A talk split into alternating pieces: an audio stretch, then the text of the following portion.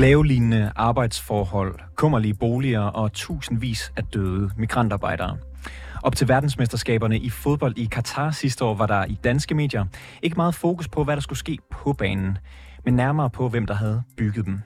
Siden da, der er migrantarbejderne i Katar dog for de flestes vedkommende råd lidt i glemmebogen. Men for nylig der udkom Amnesty International med en rapport, der viser, at der stadig er massive problemer for migrantarbejderne i ørkenstaten. Og det på trods af løfter fra både Katar og FIFA om at forbedre forholdene. Så i dag, et, et år efter slutrunden, der spørger reporterne, er alle løfterne løbet ud i sandet?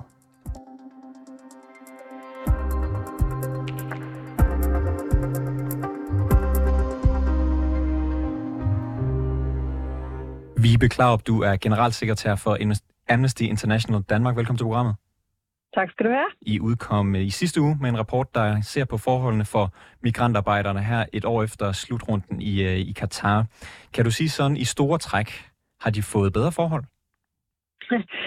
I store træk, nej. Men det betyder ikke, at der ikke er sket små forbedringer, for det er der. Men øh, hvis man ser samlet set på det, så må man sige, at migrantarbejderne i Katar øh, bliver stadigvæk snydt i løn. De har stadigvæk meget lange arbejdsdage, øhm, og der er straffrihed rundt omkring, øh, hvor, øh, hvor især husarbejdere faktisk øh, oplever grove krænkelser ude i hjemmene, uden at der sker en, øh, en forskning eller, eller opfølging på det.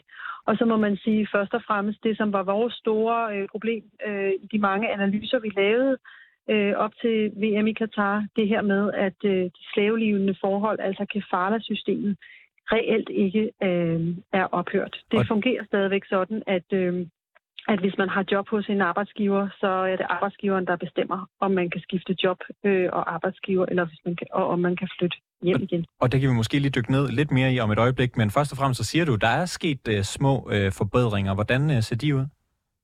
Jamen noget af det vigtigste, som øh, migrantarbejderne selv øh, lægger vægt på, da vi nu har spurgt dem, øh, hvordan det står til, er, at øh, de sundhedstiltag, der har været, øh, er, er, er virker. Øh, altså at på den måde, at øh, det med at beskytte arbejder fra at være ude i den der meget voldsomme varme midt på dagen eksempelvis, det er lykkedes at få øh, ændret på det. Det fremhæver de selv som, øh, som virkelig betydningsfuldt.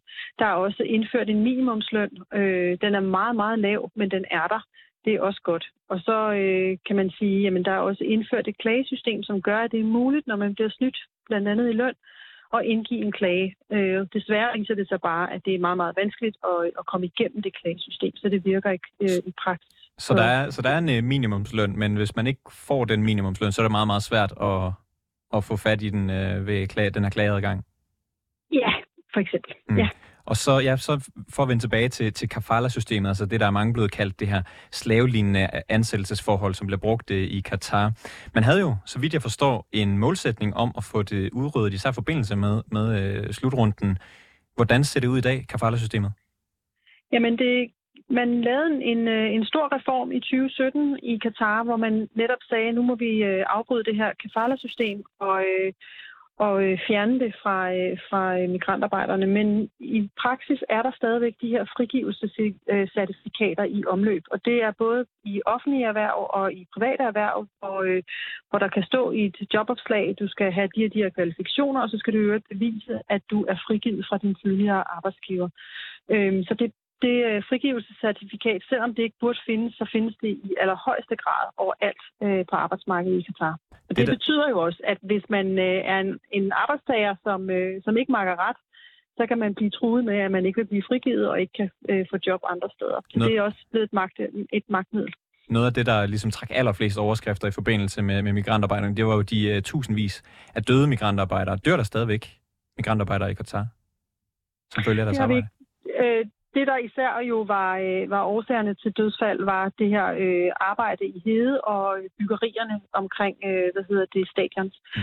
Så det har vi ikke undersøgt øh, den her omgang. Det, vi har undersøgt, det er, om de familier, som mistede en, øh, en forsørger øh, under byggerierne, om de har fået kompensation. Og der var blandt andet løftet fra FIFA, at man ville lave en kompensationsordning. Øh, det besluttede man ved et stort møde i Rwanda i 2023, altså i år, men vi har stadigvæk ikke set øh, den kompensation udfoldet, og det øh, er vi meget uforstående over for i Amnesty. Vi synes, det er på høje tid, at, øh, at FIFA kommer i gang med at udbetale Ja, for jeg skulle, lige, jeg skulle lige til at spørge om, øh, hvad kan man sige, FIFA, de er jo en øh, international fodboldorganisation, der, hvad kan man sige, er med til at afholde et VM i landet, men spørgsmålet er, om de har et ansvar for, hvad der sker i landet efter. Men du siger så, at de har selv forpligtet sig på at, øh, at give kompensation til, til pårørende, der har mistet, ja. eller folk, der ikke har fået den løn, de skulle, ja. skulle have. Øh, så FIFA, vil du mene, har et ansvar for som, sådan, som det ser ud nu? FIFA har øh, selv sagt jo først og fremmest, at de ønsker, at de lande, hvor de ligger øh, VM-værtskaber, de skal leve op til menneskerettighedene. Øhm, og de har så sagt, at de vil også gerne være med til at sikre, at, øh, at der, hvor der er problemer, så skal de forbedres. Mm. Og der må man sige, der øh, har de stadig et stykke arbejde at gøre i Katar. DBU og andre vestlige fodboldorganisationer gik jo til Katar med det, de kaldte kritisk dialog, blandt andet i, i forbindelse med rådgivning af, fra, fra Amnesty International. Har den her kritiske dialog gjort en forskel for migrantarbejderne i Katar? Altså, jeg synes godt, vi kan sige, at de mange, vi var, som op til øh, Katar øh, afholdte VM-mesterskaberne, jo i hvert fald var medvirkende til, at der skete nogle markante forandringer på papiret af vilkårene for migrantarbejdere i Katar. Altså, der blev lavet en arbejdsreform, der blev indført en minimumslån, der var sundhedstilstand, der er lavet et klagesystem. Så noget er sket, men øh, man må sige, at implementeringen er jo overhovedet ikke på plads. Og, og jeg kan jo undre mig over, at et så ressourcefyldt land som Qatar ikke øh, bare leverer på, øh, på en implementering. Det kunne de, hvis de ville. Og hvis vi skal se lidt øh, fremad nu, altså øh, og i 2034, der skal Saudi-Arabien jo afholde verdensmesterskaberne i fodbold. Øh, med det vi ved fra den erfaring, vi har haft med Katar-slutrunden, øh, Bør man så gå anderledes til den slutrunde? Bør man tage nogle hårde midler i brug i en kritisk dialog? Altså, jeg synes jo, det er meget oplagt, at FIFA har givet sig selv i hvert fald en stor udfordring ved måske at pege på Saudi-Arabien som det næste øh, store øh, VM-nation. Øh, øhm, og jeg synes jo, øhm, at man i hvert fald skal være så bevidst, at Katar havde mange udfordringer, Saudi-Arabien har om muligt endnu flere, når det handler om arbejdstagerrettigheder, om ytringsfrihed, om racisme, alle de elementer, som FIFA selv peger på, at det skal være styr på, når de lægger et VM-værtskab. Og hvis det ikke bliver øh, sådan øh, nævneværdigt øh, forbedret i løbet af de næste 11 år, inden der er VM-slutrunde, og Danmark lykkes med at kvalificere sig til slutrunden, vil I så fra Amnesty International rådgive dem til at blive væk? Det ved jeg ikke, om jeg vil øh, på nuværende tidspunkt mene noget som helst om. Jeg synes, det vigtigste er, at FIFA i første omgang siger, hvis de peger på Saudi-Arabien, hvordan vil de så have en plan for, at Saudi-Arabien kan øh, opfylde de kriterier, som FIFA selv står på mål for? Hvilken plan er der? Øh, hvad skal der ske øh, i de kommende 11 år? Og hvad for en, øh, hvad for en kompensationsmekanisme i givet fald, der sker øh, både på menneskerettighederne, vil de sætte i plads sætte, øh, sætte i gang. Så derfor mm. så, øh, så er der jo et stort bevisarbejde, som ligger i FIFA først og fremmest nu. Vi, vi beklager op, generalsekretær hos Amnesty International Danmark. Tak fordi du var med i programmet. Ja, det var så lidt. Så har jeg fået besøg i studiet af dig, Peter Bøg Kjærulf. Du er arbejdsmarkedsdebattør, så er du tidligere formand for byggegruppen i 3F Frederiksborg. Velkommen til. Tusind tak. Du har været øh, ret aktiv i debatten dengang øh, under VM i Katar, op til VM i Katar sidste år. Du, øh, du talte meget for, for arbejdstagernes rettigheder i, i landet. Øh, hvorfor, er det, hvorfor er det her noget, der optager dig så meget? Fordi det er noget, vi som Vesten sætter enormt stor impact på, når vi gør et eller andet. Altså, jeg, jeg så lige, at uh, FIFA har tjent omkring 50 milliarder, altså tjent 50 milliarder på det her. Så det svarer jo cirka 2,5 ringmetro, de kan bygge for det. Så når vi laver de her events, jamen så har Vesten især, for det er jo os, der gør glæde af det, så stor impact på det sted, hvor vi gør det, at vi også har et ansvar. Du opfordrede lige frem til, at man burde blive væk, altså at DBU-landsholdet skulle øh, boykotte slutrunden. Hvorfor øh, synes du, det var en rigtig løsning? Fordi at øh, Katar er øh, ikke bare ekstrem, men nærmest ekstrem med ekstremer i det her, hvor jeg synes, man har gået så langt, at, at vi kan ikke sidde derhjemme i stuerne og synes, det her det er okay at se på. DBU de tog jo ned til, øh, til slutrunden i Katar med øh, hvad kan man sige, det begreb øh, under armen, der hed kritisk dialog. De ville øh, tale med Katar, fordi at de på den måde mente, at man så konstruktivt kunne få i hvert fald nogle øh, rettigheder ud af dem. Øh, var det en succes, den kritiske dialog? Ja, det kan man jo ikke påstå. Altså, det er jo en fin tanke, og som udgangspunkt skal vi jo også være en dialog for at kunne flytte folk. Men, men allerede da de vælger at gå i kritisk dialog, der er der så mange lige i lasten, når man så må sige, at, at jeg mener faktisk, det var en smule blåret at gå ind i den del. Altså det var simpelthen for sent, fordi det her sker med, den kritiske dialog sker et år eller to inden slutrunden, og det har man jo vidst i 10 år, det skulle foregå ja. der. Det, og, det, og, og det er jo ikke fordi, det er nyt, at vi har en slutrunde. Så det er heller ikke nyt for DBU at se, eller for den så jeg synes resten af Europas fodboldforbund at se, at der hele den her byggeri, der sker op til, har noget effekt på lokalsamfundet.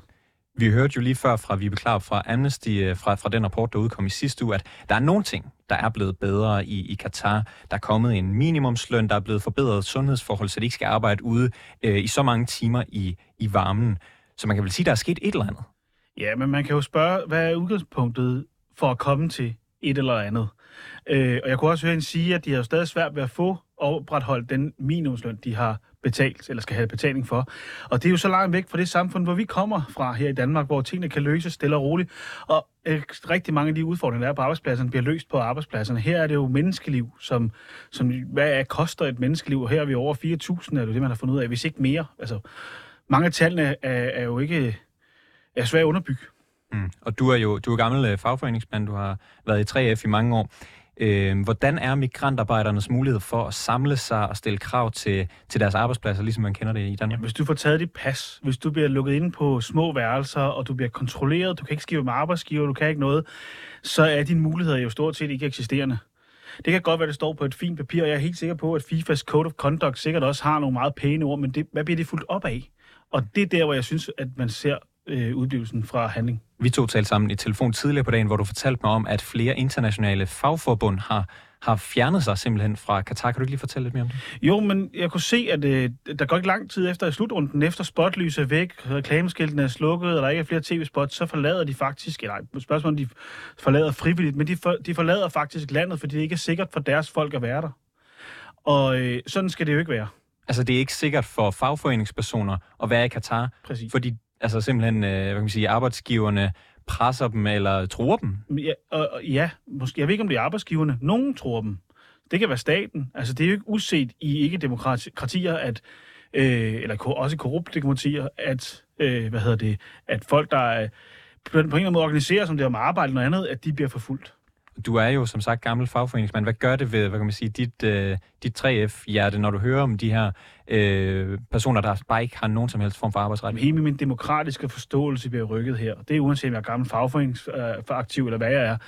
Det, der er vigtigt for mig, det er, at man skal selvfølgelig kunne samle sig om en holdning. Og det kan de ikke her. Og det er jo ikke bare lidt. Altså. Du siger det her med, at øh, DBU, der tog afsted med, med den kritiske dialog for at skabe en konstruktiv dialog, som kunne skabe nogle forandringer, det var ikke øh, en succes, som du, vil, øh, som du vil vurdere det. Nu har vi jo godt øh, 10 år til at forberede, øh, hvordan det skal se ud, når øh, der skal spilles VM i Saudi-Arabien i 2034. Et land, som også har massive problemer med menneskerettighedsovertrædelser. Hvad skal DBU gøre fra nu af, for at sikre, at det bliver bedre den her gang? Jamen, vi er nødt til at være mere end DBU. Altså, Øh, for det første må DBU lægge pres på IFA og FIFA, den så skyld, men, de, men vi har også hele EU. Altså, jeg mener ikke, man kan adskille politik og sport, når det er så slemt, som det vi har set i Katar. Øh, vi havde, jo så jo også, at DBU er svært ved at forholde sig til LGBT-rettigheder. Altså, der skulle en tidligere dansk statsminister ned og have en speciel, jeg, jeg tror, der var jagt på, før der var kommet noget fokus. Og, og, og det er den her passivitet, som vi simpelthen bare ikke kan have på os, når det er så gralt. Øhm, øhm, det er jo ledelsen i FIFA, der har sørget for, at det er Saudi-Arabien, der har fået lov til at afholde den her slutrunde. Altså kan Danmark, kan DBU spille nogen som helst rolle? Du siger, lægge pres på UEFA, lægge pres på FIFA.